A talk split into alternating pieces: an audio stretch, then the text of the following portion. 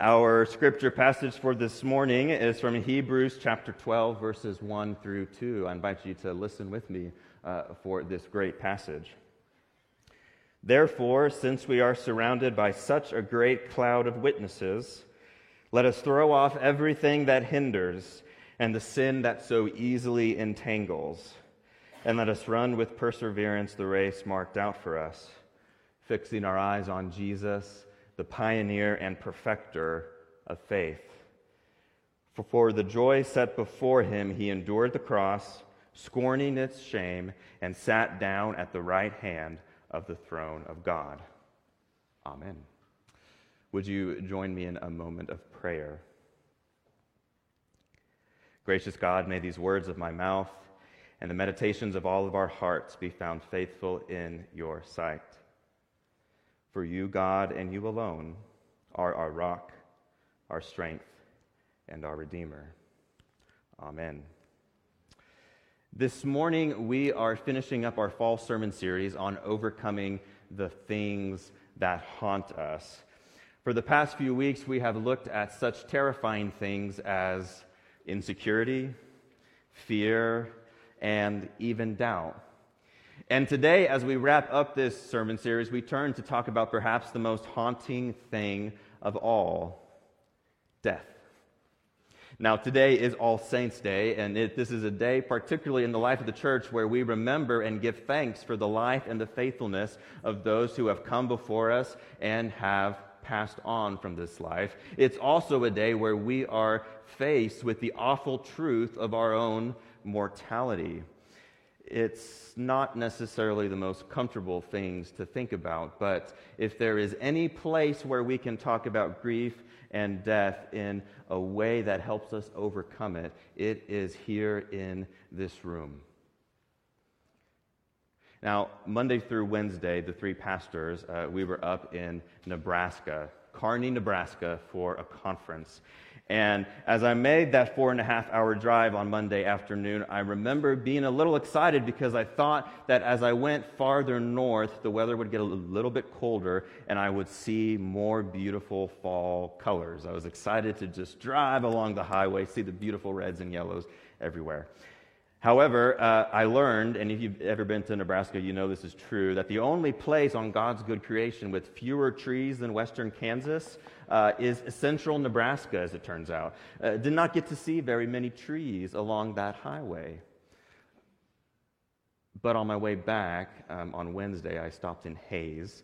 Uh, this was part of my annual college tour where I uh, visit some of our students. Um, and as I was waiting to have our group dinner that night, I had a little bit of time to burn, and so I was walking around downtown Hays, which I had not ever been to before. Uh, do we not have this picture either? Oh, good, we do. Um, and as I was walking in downtown Hays, I came across this beautiful yellow tree. And it might not look like much to you, but I promise it was better in person. It was so vivid, so beautiful, it made me stop in my tracks. And at the corner of Main Street and some other street, I was just staring at this tree. And I just thought it was the most quintessentially fall picture. You have the grain silos on the left, you have the yellow trees in the front, the leaves all over the ground. And I, as I was staring at this tree, it all of a sudden struck me that these leaves are dying. You know this, right? The leaves are dying. And there's something terribly beautiful about it. Have you ever wondered why we find such beauty in the changing colors of leaves? I have to think if at least part of it isn't because we know that they're temporary. After a hot summer, the weather begins to cool down, and then one day we see the colors begin to change, and we know that it's fall. And we know that once the colors come to full bloom like they are now, it's only going to last for a few weeks. So you better enjoy it while it lasts, because eventually the leaves are going to die, and they'll fall. And yet, there's something beautiful in this dying process. The leaves change these brilliant hues, every yellow, orange, and red and brown you can imagine, and we can observe, we appreciate, we cherish even the beauty of death in the trees. And it got me thinking as I was there in Hays, Kansas. How is it that we can notice and even cherish the beauty of death when we see it in the leaves every fall, and yet have so much fear and grief around our own deaths or the death of the people we love? Now, of course, um, as I was there, I realized that we are much more attached to our own lives, and we are much more attached to the people we love than we are to leaves on a tree. So we can appreciate death in leaves in ways that it is more difficult to do in the people that we love because there is an attachment there that makes grief real and hard. I don't know about any of you, but I have never felt grief for a leaf that has fallen from a tree. But I have felt grief when someone I love dies. But what I want to suggest for us this morning, and this is the message of All Saints' Day, that there is actually a beautiful truth in dying. There is a hidden, beautiful truth, hidden within the pain of death and grief. And this is a truth that can help us overcome that haunting experience of grief. Now, friends, believe it or not, when we observe the beautiful death of a leaf, we are not just seeing a fact of nature, but we are observing what I want to call one of the foundational, universal patterns of reality. Okay? And this universal, foundational pattern, we see it all over the place if we look for it. And Christians just happen to be the people who are audacious enough to believe it is true. And the universal pattern is this death is not the end of life. It's just the beginning of something new. Now, going back to that tree for just a moment, we know that those leaves that change colors and eventually die will bloom again. The tree doesn't die, right? It'll bloom new leaves in the spring. And we know that those old leaves that fall will decompose to nourish the soil with vital, essential nutrients. Those leaves will be food for insects of all kinds. And out of this beautiful death of leaves, a way is made for new and ever more expansive life. This is the season or the cycle of the seasons, and it's been happening since the beginning of time. But it's not just in the leaves, it's not just in the trees. Not everybody in the world experiences the changing colors of fall, you know. I have friends from Africa and South America. They live in the tropics where the seasons don't change. But I was talking to one of these friends this week, and she said, Yeah, we don't have the leaves change colors, but I see this pattern every day in the sunset. For have you ever considered that the sunset is actually the beautiful dying of a day? The life cycle of the sun coming to its completion for that day, and the day will give way to the death of night. And if you've ever seen a beautiful sunset, you know that it is easy sometimes to experience God's majesty, God's beauty, God's presence in the sunsets. It's a beautiful example of creation, and yet it is an example of beauty in dying. And we know that the sun will set and the darkness will come, and we also know that the sun will surely rise. New life, a new day. You might even call it resurrection. Or if you drive on the Kansas Turnpike sometime in February or March, you will see this and smell this to be true because what happens in the spring along the Kansas Turnpike? They burn the fields. And they do this to get rid of the old grasses and make way for the new grass and the new crops and the burning, the destructive quality of the death of that grass, which is horrific and destructive, makes the soil nutrient rich and paves the way for something new and green and beautiful to come. See, the pattern is all over the place if we're paying attention. And Christians just have the audacity to believe that it's true. That death is not the end of life, it's just the beginning of something new. Now, I want to suggest to us today that this pattern is not just an accident of nature and it's not just a sentimental thing to put on a bumper sticker. It's the foundational premise of our faith. It is the source of our hope. Hebrews chapter 12, that we just read a few moments ago, describes Jesus as the great script writer who creates with his very life the perfect example, the perfect revelation, the perfect illustration of this universal pattern. Jesus writes the script, and he does it with his very life. For he came and he lived, he died, and he rose again. The, the scripture in Hebrews says this too for the, for the joy that was set before him. For Jesus knew the universal pattern. He endured the pain of the cross, scorned its shame, and rose again and is seated at the right hand of God. Jesus writes this script for the universal pattern. And it is a pattern that says death is not the end. It reveals that fundamental reality, a reality that is embedded in every fall leaf, in every sunset, in every wildfire, that there can be beauty even in death, and there can even be joy in grief, even eternal life. By the way, this also applies to all other kinds of grief, not just the death of a loved one.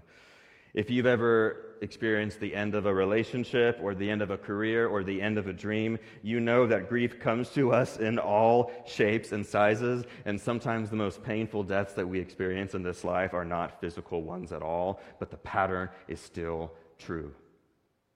And if you've ever experienced one of those griefs and you've ever traversed through that valley and found new life on the other side, you know that sometimes things have to die. Sometimes the old has to be taken away in order for the newness, for the goodness, for the beauty to fully be seen and fully be realized. It doesn't mean the grief's not painful, but it means that there's always new life on the other side. But I think this is something that we have to learn from experience. I don't think we can learn this from reading books or listening to sermons, no matter how well I can explain this universal pattern to you, I don't think you're actually going to believe it until you experience it. When you go through some grief, when someone close to you dies, when a dream or a hope or a relationship ends, and in the midst of that grief, you learn that the pattern applies to you that death is not the end. But this pattern, my friends, the truth of it is, it's not inevitable. New life out of death is not forced upon us, okay? God never forces God's ways of beauty and new life upon us. Rather, I think God acts um, in a way that we used to say at the Camp Horizon High Ropes course challenge by choice, right? And the truth is, so many of us walk this earth haunted by grief, haunted by death, whether it's a grief of losing a loved one or a dream or a job or something else, and we simply don't know how to overcome it. If that's you this morning, I hope you will know that you are not alone. But the invitation of All Saints' Day and the invitation of Jesus, who authors for us this universal pattern of salvation, is to let the pattern be true for you. To let that universal pattern not just be something you see in the trees or in the wildfires, but let it permeate the very deepest parts of your heart, the very deepest areas of grief that continue to linger with you to discover that new life is indeed possible. For the truth is, grief can make us feel despair. And grief that is not healed, that is not transformed, will inevitably lead us to something that feels like despair and hopelessness. And friends, that's not a place you want to be. But the message of Christ is that despair and hopelessness ultimately have no place, for there is a pattern that He shows us that in every death, new life will come. All Saints' Day is important to our life of faith because it helps us realize that new hope and new life can help us overcome the griefs that haunt us. Today is a day to remember and give thanks for those faithful loved ones who have died before us, but it's also a day to honor grief in all of their forms, and it's a day that confronts us with that awful truth of our own mortality.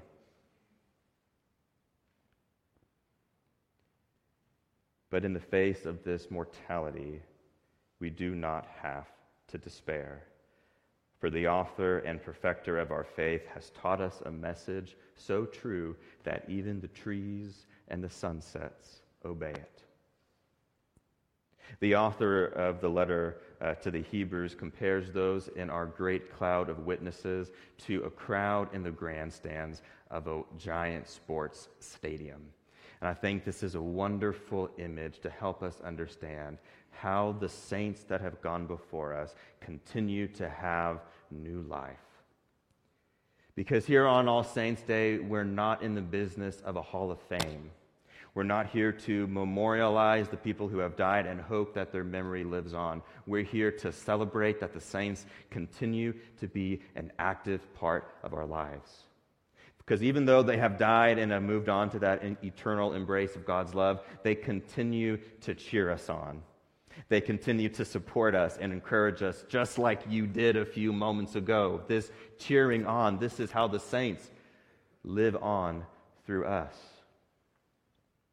When I was in high school, I ran both cross country and track, and I remember um, I always loved track more than cross country. And the reason was in cross country, you always run away from the crowd. You start and everybody's cheering you on, but in the most difficult part of the race, when you're back in the boonies, nobody's there to cheer you on. You're all by yourself. It's the hardest part of the race. But in track, of course, you're running in a circle, and so people are always there at every turn. And I ran the two mile, so there were a lot of turns that I had to run, and people were always there consistently to cheer me on, even in the most difficult part of the race. And I can still remember where my coach was, right at the top of turn two, every single lap to cheer me on, to encourage me, to tell me how far off my pace I was, but to push me forward. Friends, this is what the saints do for us. Celebrating the saints does not take away the pain of grief. For anyone who has experienced it knows that grief, if you experience it, it becomes a part of you and you have to grow up around it. But the love of the saints can help us overcome this grief so that we're not haunted by it and we're not moved to despair because the life of the dead continues to help us live. And this is the new, this is the beautiful, this is the green buds that comes after the wintertime. The lessons that they taught us when they are alive, they continue to teach us. And this is a new kind of life, a different life than the one they had when they were here on earth, but one that is eternal. Not because we keep them alive by remembering them on All Saints' Day, but because they live in that great cloud of witnesses and they're looking down on you and they're cheering you on as you run your race of faith. To keep your eyes fixed on Jesus, as the King James says, the author and perfecter of our faith. So, who are the people in your life, whether they're living or dead, who continue to guide you, shape you, and help you fix your eyes on Jesus? We all have people who inspire us, but today I encourage you to consider a person who has taught you about life, love, and what it means to follow Christ. In a few moments, we will remember the names of the saints who have passed away from this community over the last year, and then you will have an opportunity to come and light a candle in remembrance and thankfulness for your significant person. And as you do so, whether you come up or whether you stay in your pews, I hope you will allow the weight of grief to be lifted off your shoulder as you experience their life active in yours. For here is the truth, my friends all of us are in the same boat. Or perhaps better to say, we are all leaves on the same tree. But if we stop to pay attention, we may just notice that beautiful and hidden truth that death is not and will never be the end of life. It is just the beginning of something new, something beautiful. Thanks be to God. Amen.